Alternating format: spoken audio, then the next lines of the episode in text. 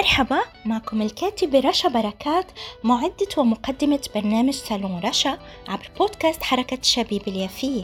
صالون رشا رح يكون صالون مفتوح لكل أنواع المواضيع المحلية والعالمية واللي أكيد بتفيدنا من اجتماعي اقتصاد آخر الاكتشافات وكتير غيرها. اسمعونا على منصات التواصل الاجتماعي والتطبيقات Spotify Podbean Google أبل طبعا على الفيسبوك بصفحة بودكاست حركة الشبيب اليافية وصفحة حركة الشبيب اليافية سنو رشا. ومرحبا وأهلا وسهلا فيكم جميعا محبي ومستمعي بودكاست حركة الشبيب اليافية أما اليوم بصالوني صالون رشا فرح أستقبل ونستقبل سوا ليكون باستضافتنا جميعا النشمي الفلسطيني الناطق باسم حقوق شعبنا من داخل الكنيسة أستاذنا سامي أبو شحادة. سامي أبو شحادة من مواليد مدينة اللد بقضاء يافا وهو ناشط اجتماعي وسياسي من التسعينات وعضو بحزب التجمع الوطني الديمقراطي واللي تأسس سنة 1995 كرد فعل على اتفاقية أوسلو. كذلك شغل منصب سكرتير للحزب منذ تأسيسه فرع يافا ومن مؤسسي النادي القومي في يافا بأواخر التسعينات. تم انتخابه كمندوب لمدينة يافا في بلدية آه، تل أبيب يافا يعني عام 2011 وكان الناطق باسم أهالي يافا بقضايا عديدة من منها اجتماعية اقتصادية وثقافية. إضافة إلى أنه كان مرشد بالمدينة من التسعينات وإله عدة محاضرات عن يافا بالوطن والخارج تم انتخابه لرئاسة الحزب بكانون آه 2021 السابق فأصبح والأول مرة من بعد النكبة رئيس حزب عربي فلسطيني بداخلنا الفلسطيني من يافا. بلدياتنا بيتناول بعمله البرلماني كمان العمل على قضية ذوي الاحتياجات الخاصة. وطبعا بعد شوي كمان بدنا نغوص أكتر ببرنامجه العملي الكامل اللي هو داعم ل داعم وموجه ويعني مهم جدا بقضايانا الفلسطينية. عم يتناول أهم أهم نقاط قضايانا الفلسطينية. ولكن هو كمان بيرى إنه موضوع آه، الاحتياجات الخاصة بمسه بشكل مباشر لأنه هو كمان عنده صعوبة بالنظر منذ الولادة. ف وطبعا يعني آه، بالبصر وليس بالبصيرة. أهلا وسهلا فيك آه، بلدياتنا وأستاذنا النائب سامي أبو شحادة. بتشرفنا بصالوني صالون رشا صالوننا اللي آه، وصالون كل محبي ومتابعي بودكاست حركة الشبيبة اليافية. أنا عندي بدي حابة أسأل أسألك يعني سؤال لنعرف كلنا جميعا شو هو برنامجك العملي اللي عم تقدمه؟ خلينا نكتشف يعني وكل الناس تعرف قديش هالفلسطيني عم يشتغل لشعبه. لشعبنا الفلسطيني اللي عم بيعاني من عدة أمور.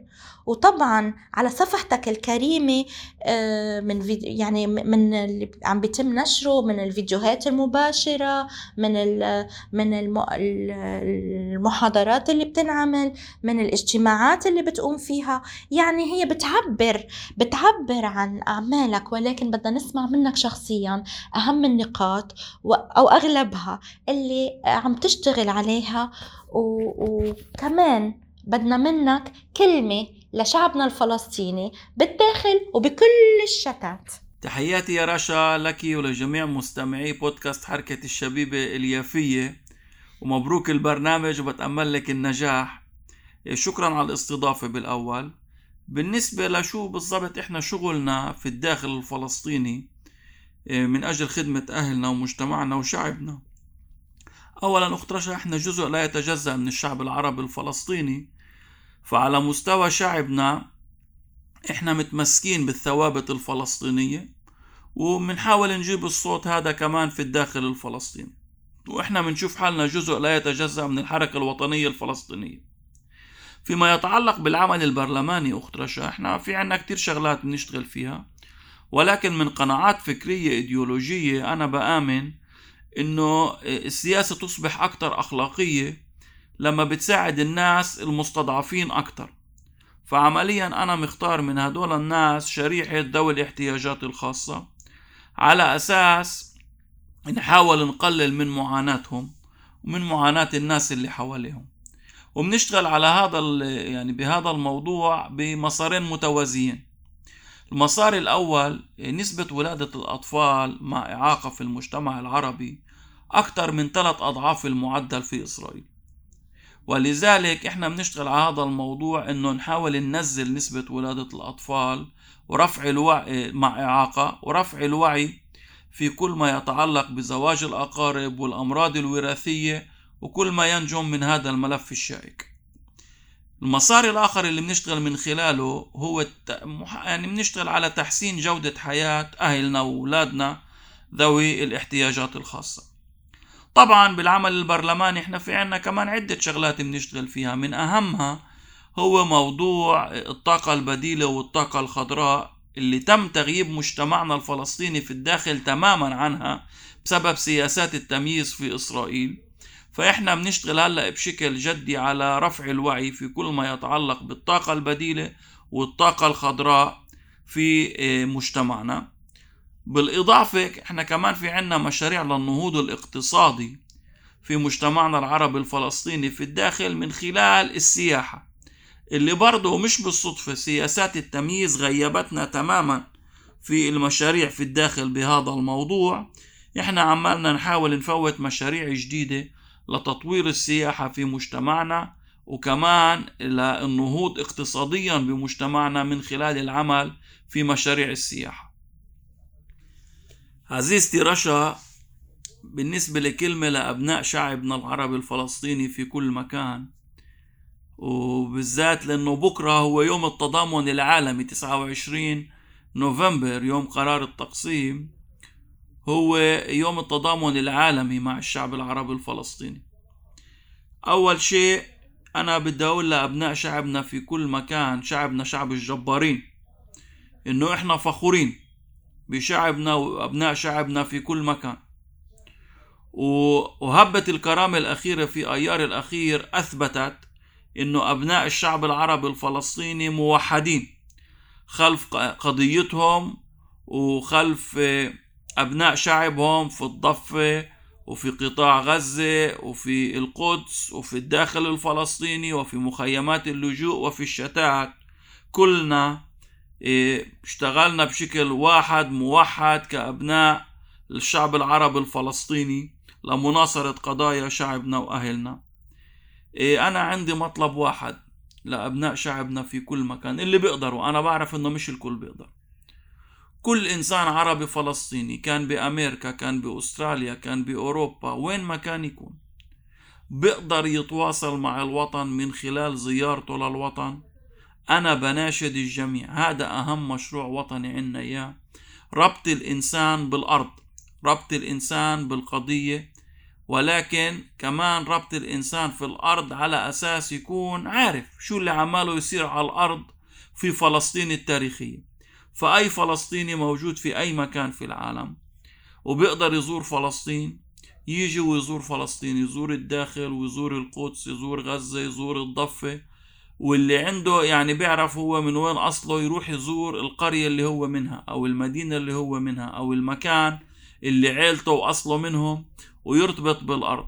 أهم شيء عنا هو إنه إحنا نتوحد كأبناء الشعب العربي الفلسطيني وتكون علاقتنا في الوطن وفي الأرض قوية جدا. كل شيء لقدام بعد هيك بنحل. فخور جدا بكوني جزء من هذا الشعب الجبار شعب الجبارين. شكرا جزيلا أخينا وأستاذنا وبلدياتنا النائب سامي أبو شحادة. أه وأنا بدوري بتشكرك لتلبيتك استضافتي بصالوني صالون رشا. وكذلك اسمح لي بدي استعير من حضرتك كلمة كتير أنا يعني حسيتها بتمثل الصميم الفلسطيني. أهمية ارتباط شعبنا بالشتات بأرضه بالتراب الوطن. آه وهالشي بيتمثل عبر الزيارة عبر زيارته إن كان يعني بالشتات بأمريكا بأستراليا بأوروبا بغيرها من البلدان طبعا مع وجود بعض الاستثناءات ببعض الدول العربية.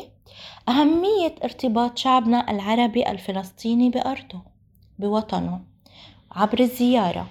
وأنا بدوري بشدد على هالموضوع وبطلب من أهالينا بكامل الشتات اللي من دون استثناءات طبعا آه إنه يزور آه بوطنه مدنه قراه آه يعني يدخل بكامل هاي التفاصيل اللي ممكن تكون غايبة عنه عبر الارتباط المباشر بالوطن وتفاصيله الداخلية. وبعد سمعنا جميعا للبرنامج الشيق والجميل آه، والمهم من قبل النائب سامي أبو شحادة وبلدياتنا وأخينا وأستاذنا طبعا. آه، بلقاكم بحلقة جديدة من برنامجي صالون رشا. آه، مع استضافة جديدة بصالوني إن شاء الله تعجبكم. وطبعا مثل ما قلت بالمقدمة تقدروا تسمعوها عبر بودكاست حركة الشبيبة اليافية بواسطة آه، التواصل الاجتماعي والتطبيقات مثل Podbean Apple Google وكذلك Spotify وكمان عبر صفحتي صفحة حركة الشبيبة اليافية وصفحة بودكاست حركة أشابيب اليافية. وكنت معكم أنا الكاتبة رشا بركات بسالون رشا.